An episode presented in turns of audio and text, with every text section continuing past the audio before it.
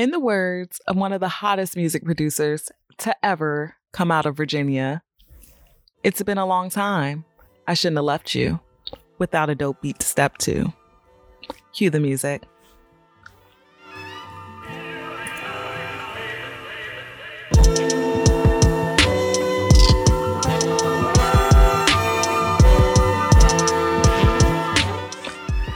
Hello, hello. I'm a lady named D. This is the Slacker Mode Nation podcast. If this is your first time tuning in, welcome. And if you're a returning listener, welcome back. I know the first thing on your mind is where the fuck have I been? And I'm going to get into that. So, I got some news last week and I didn't quite know how to digest it. It was a little bit hard to digest. And then my family reunion literally was that week as well. And I came back, tested positive for COVID. So I've literally been in quarantine until this moment. Public service announcement COVID 19 is clearly still around. Throughout this whole experience, you know, I kind of gained something from it. I think in general, you should try to gain something from every experience that you go to. There's a literally a lesson in everything. That is my favorite thing to tell people. Everything has a lesson attached to it. It is up to you to embrace it, to let it permeate. A lot of people generally live in a cycle of insanity because they do the same shit over and over again and don't learn the lesson of why the shit keeps playing out the way it keeps playing out. But I'm not that bitch. So without getting really deep into it, literally the information that I got like shell shocked me. It took me by surprise. I wasn't ready mentally. I was not ready. And then, you know, I was sick and it really had me thinking on why we dwell on things. And through this throughout this whole experience, because you know, that happened, then I went to my family reunion, which was probably the best thing for me to do due to that information because it helped me clear my head. I was around people that I love, that love me, that embrace me, that through whatever reason accept me for who I am. I love my family. I don't like my family all the time, but I love my family because it's something about us getting together that just makes everything seem okay. And then, you know, I came back and I was sick. So I had a lot of time to think. I had a lot of time to read. I read a lot. If you're not following me on Instagram, definitely follow Slacker Mode Nation on Instagram or like my page on Facebook, The Slacker Mode Life. Had to plug that in. But um, I've been reading a lot on Instagram. I've been posting a lot of quotes from the books that I've been reading, quotes I like. Just started that. Love it. It made me think about the things that I've been holding on, the things that I have not let go. Because I have a tendency as a person that when somebody says something to me, especially something hurtful, they might get over it. They might forget the fuck that, that they said the shit to me, but it lives with me. And that's why I've always been careful about what I say to others because I might forget I said it. I might not have meant it in a moment or whatever, but it stays with that person. So think in thinking of that, thinking of just like manipulation and what I, you know, you hold on to a lot of these things that people have said to you in ways that you don't even realize it. And it took that time of silence for me to really work through why I was holding on to certain things that people said to me. It made me think back to a conversation I had with my ex, and which which kind of goes into like why I hate communicating. And pretty much he was just like, Well, why didn't you express that to me? And I was just like, Because, you know, my opinion doesn't matter. He was like, What made you feel that way? He was like, Was it the ex before him? was it something like that? And like I had to think about it. Yeah, I did not feel heard in that re- in that relationship. And unbeknownst to me, was like I'm like a little turtle. That's what my ex that ex used to call me. He used to be like I'm a turtle. Like as soon as somebody says something hurtful to me, I retreat in my shell. And like it wasn't until I had that conversation with my ex that I even realized that I retreated into my shell a lot. Anybody that knows me knows I'm a vocal person. My friend will ask me how I feel about something, and I'll be like, oh, I don't have no opinion. And she'll be like, All right, so no, really, how do you feel? Because you have an opinion about everything. I literally do. But when it comes to dealing with relationships and romantic partners and stuff, sometimes, I won't even say sometimes, as of late, I am less inclined to voice my opinion because somebody in my past made me feel like my opinion did not matter, which is not true. And I know deep down it's not true, but unconsciously I've been living my life like my opinion don't fucking matter and clearly it does. Even if it don't matter to nobody but me, my opinion matters. So that was my little bit of enlightenment. Ooh, I'm gonna stop and talk about this. So I read a book and it's called The Southern Book Club's Guide to Slaying Vampires. And it was totally unexpected. I loved it because it was a kind of a traditional the vampires were kind of traditional. There was no good. There was no teeny bopper, like, oh, I'm in love with you. No, like tall, dark, and mysterious and lonely, and oh, I wish I wasn't a vampire. It wasn't that. Like, vampire was clearly a vampire. And it's crazy because that book kind of perfectly explained the so it kind of explained social dynamics when it comes to minorities. Like a lot of stuff happens in black communities. Kids will go missing, people will be killed, this and a third, and nobody gives a fuck about it until it starts spilling over into the predominantly white communities. And it that author did a very good job of highlighting that. So if you are in the mood to read something about vampires or something in the horror genre, that is definitely a book to, to check out.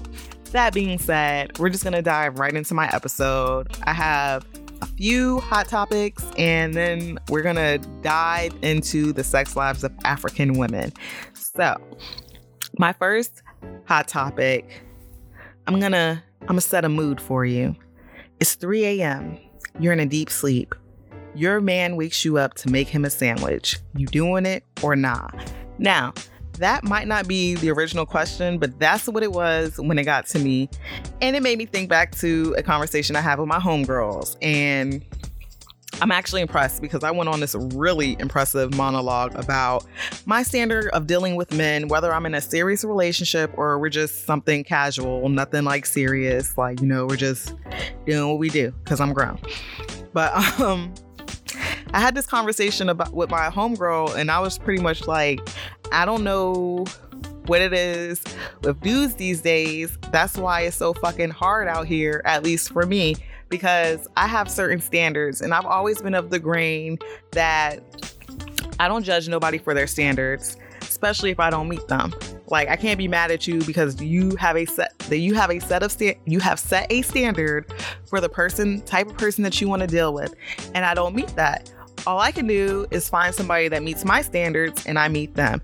So, in my standards, and this is primarily for, I guess, casual people, because I don't deal with, I tend not to deal with more than one person at one time, whether we're just smashing or whether we're in an actual relationship. And that's just for me, my health, and all that. But pretty much, I was like, I like my sleep. I'm old, I like my sleep. Arrangements need to be made no later than 5 p.m. with an ETA no later than 7 p.m. And there better be an option to sleep over because I like my sleep. And if you can't meet that standard, call the next bitch. My friend was like, call the next bitch. I was like, yeah, call the next bitch because I know people be having options. I have options. Now, whether or not I call on these options is neither here nor there. I really don't. Like, I like to deal with one person at a time. That's just me. In any situation. I, that's just that's just always been me. I don't know how people date multiple people at one time. It's draining. And I like strong personalities, so I can't be talking to a whole bunch of strong personalities at one time because I have a strong personality and that shit will like literally drain me. But that is neither here nor there. And I say that to say that the only scenario in which my dude, because if you're waking me up at 3 a.m., one, you better be my dude, and two, it better be two fuck, and that's it. Now, if I ever get in a stage of relationship, I don't have an issue with making my man a sandwich because I think that's really the meat and bones of what it is. Are you willing to cook for your man? Are you willing to serve? Serve is not the word I feel comfortable with using, but I guess it kind of fits. your man. And I've always been willing to do that within a relationship. But at the same time, you also have to respect me. And I think it's kind of disrespectful to wake, wake somebody up out of their sleep at three o'clock in the morning to do some shit that you can do yourself. Like, now, if you're coming home from work, hey, babe, da da da da. Nine times out of 10, just because the person I am, I love to cook, like, you're probably gonna have your meal together, or I probably would have made arrangements for that. But at the same time, that's something I also expect in return because I work too. So sometimes I be tired. Sometimes I don't feel like cooking, but am I willing to do that for a man I'm in a relationship with? Hell yeah. Like, why not? But what I'm not willing to do is to get woken up out of my good ass sleep because I love sleep. I cannot stress enough how much I love my sleep. I love sleep so much, I'm angry because I never get enough of it. So I'll be damned if a motherfucker wake me up at three o'clock in the morning to make him a fucking sandwich that he can make himself. Like, there might be extenuating circumstances like if he's injured or whatever and he like physically is incapable of doing it and he for some reason he's up at 3 a.m and he's hungry maybe but like just that scenario within itself? Hell nah. You got me fucked up. Really. Really fucked up. Really fucked up. But that's all i'm gonna say on that. The next conversation, which also has to do with niggas or men or whatever, is the great length debate. There was a meme that I read that was like six inches is considered small eggplant now. It's more like a question. It wasn't a statement, it was a question. And I can only speak for me, but I have this broken down to a science. And this is purely my opinion. I do not speak on behalf of all women. So, that being said, I honestly think it's less about length and more about girth or thickness because I spoke with a woman who had no clue what I meant when I said girth. So, just so we're all on the same page, that's what the fuck I'm talking about. And I honestly think anything between five and a half, eight inches with good girth is decent to good to great. Anything smaller than five and a half is small, and anything larger is eight well, anything larger is eight. Anything larger than eight is too big. But none of that matters if you don't have that girth. Like it really don't. Like at all. At all, at all. Like ideally, I, I would say like about seven and a half inches with seven and a half with some girth is perfect in my mind. Cause um everybody be talking about how they want these 8, 9, 10, 11 inch dicks and I won't say that I have had a really large penis before, but hypothetically speaking, if I had, it was mad uncomfortable. Like that shit was good for that for that and I've never I have never called that nigga back. So there's that. Nah, can't do it. Um now we're gonna get into my main topic, which is me deep diving into the sex lives of African women. So I kind of struggle with this a little bit because, again, I think, as I said in the intro to this, I want to deep dive into it because each individual story, while I can't completely relate to everything, I've had little gems. So I'm still in the wind on how I want to discuss it, but we're just going to play it by ear, episode by episode, just to see, you know, how it goes. So, the first one I'm going to talk about is the first actual story, which is Nura's story. And it really depicts the interworkings of a polygamous marriage. Now, I don't mean polygamy, how people have it out here, where you're literally just cheating on a person that you're with. It's always been my understanding that to be involved in a polygamous relationship, that all parties have to have open communication, all parties have to be aware of each other, have to be okay with it, and, you know, go from there. Now, that's just my Americanized vision of polygamy. When you go overseas, it gets a little bit deeper in that, especially in places where it's legal. For one, generally, men are the ones that are allowed to have polygamous relationships, the women are just kind of there, in my opinion. This is the perfect opportunity to educate me. If you know somebody in a polygamous relationship, or that practices polygamy definitely educate me a little bit. I know a person, I know, but um again, that's just the Americanized version of it. I know there's deeper I know it's deeper than what most people think about when they think about polygamous.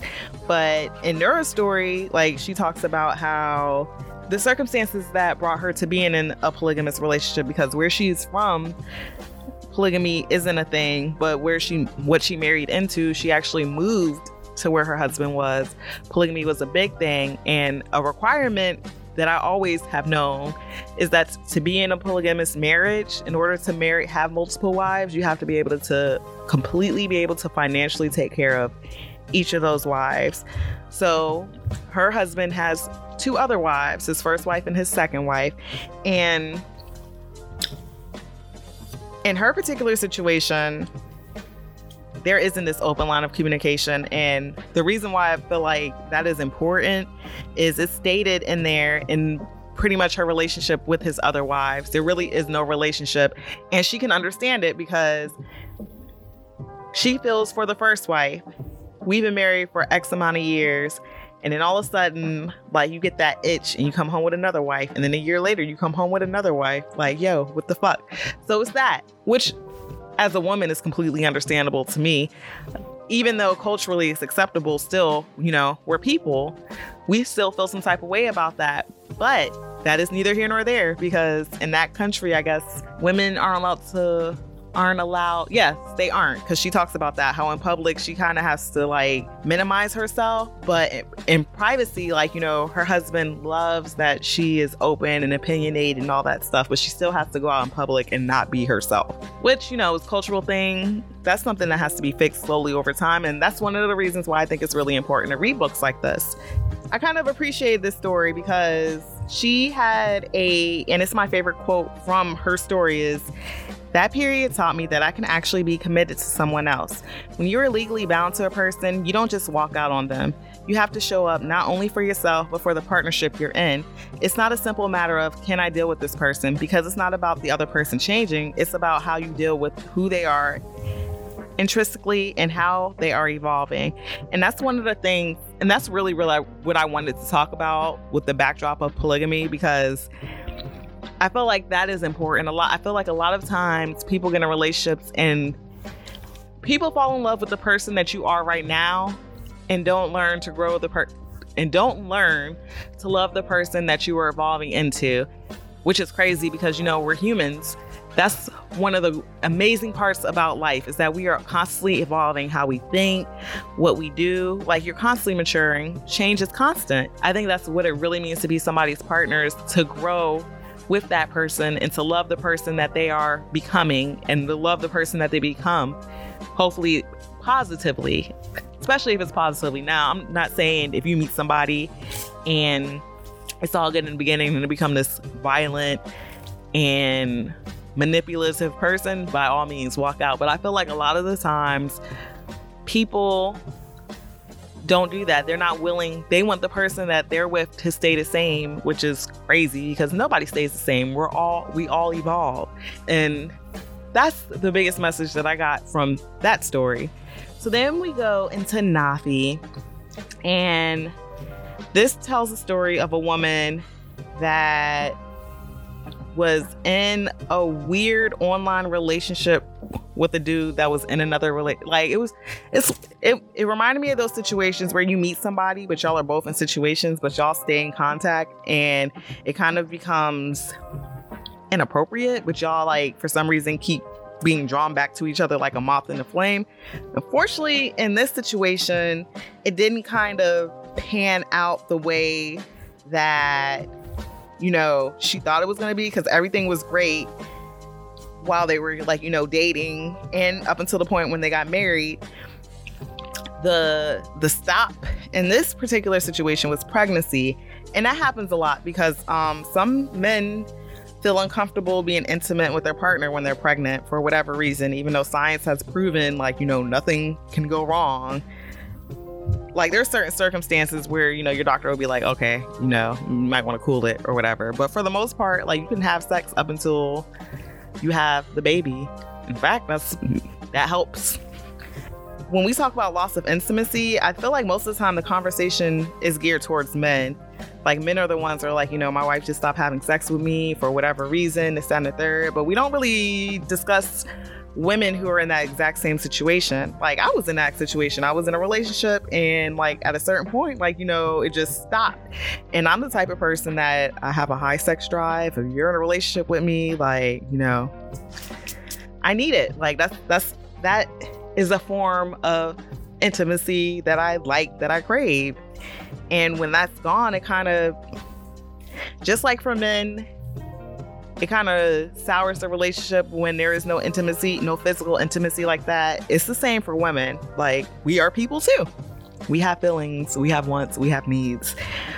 One of the interesting things that I've learned from reading her story, and that's how it ends, is she writes, One of the things I'm learning is that in Islam, Lack of sex is grounds for divorce. It is written in the Quran that sexual pleasure is a requirement for a marriage. And she also ends it off with her telling everybody that as of May 2020, she hasn't had sex with her husband since February of 2019. That's a long time to not have sex and be married. That is wild. So, yeah, grounds for divorce if she wants it. And I kind of got the tone that it was, but definitely it was important to subject because a lot of women go through that when they have babies, when their body goes through those changes. Sometimes, for whatever reason, their men lose interest in them. And that's not all the case. And I guess it varies from man to man because, again, well, no, yeah, no my first pregnancy, my partner at the time, like, was just like, nah, like, you know, nah, nah, nah, nah, you're pregnant, the second, the third. And the second time around was a completely different experience. But again, that is important. Intimacy is important. And don't just stop because, you know, I'm incubating this life. Like, I still need it, I still crave it. But interesting topics. And then last, I didn't really resonate with Keisha's story at all primarily because I'm straight. But I did I could relate to her saying, Today I feel like my best sex life is being lived in my imagination. I'm a lot more free in my mind than I am in my body. I dream and fantasize a lot, but I don't necessarily create the kind of experience that will allow me to enjoy these feelings that I think about. I want to be able to let go a lot more. And I kind of feel like a lot of women can relate to that. And I won't say for the basis of her story, this is what it this is why she feels this way.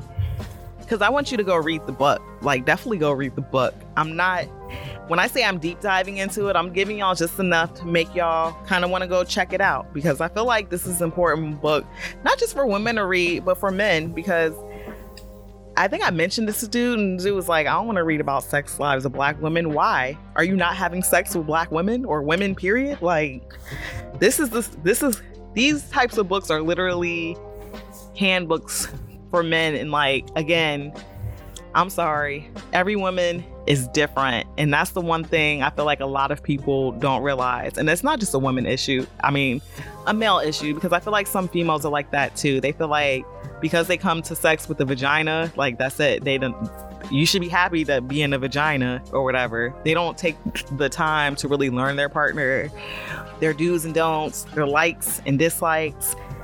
And everybody is individual. You can't have sex with me the same way that you have sex with your ex because we might like different things. So that's the importance of reading this as a male. And as a woman, like for the relatability. So you know you're not the only person that has thought this. You, you're not the only person that have has gone through this. You're not the only person that experiencing this. Women from all over the world, black women from all over the world experience these things. Interesting. But um, as this relates to me, is a I've missed out on a lot of orgasms being in my head because I overthink everything.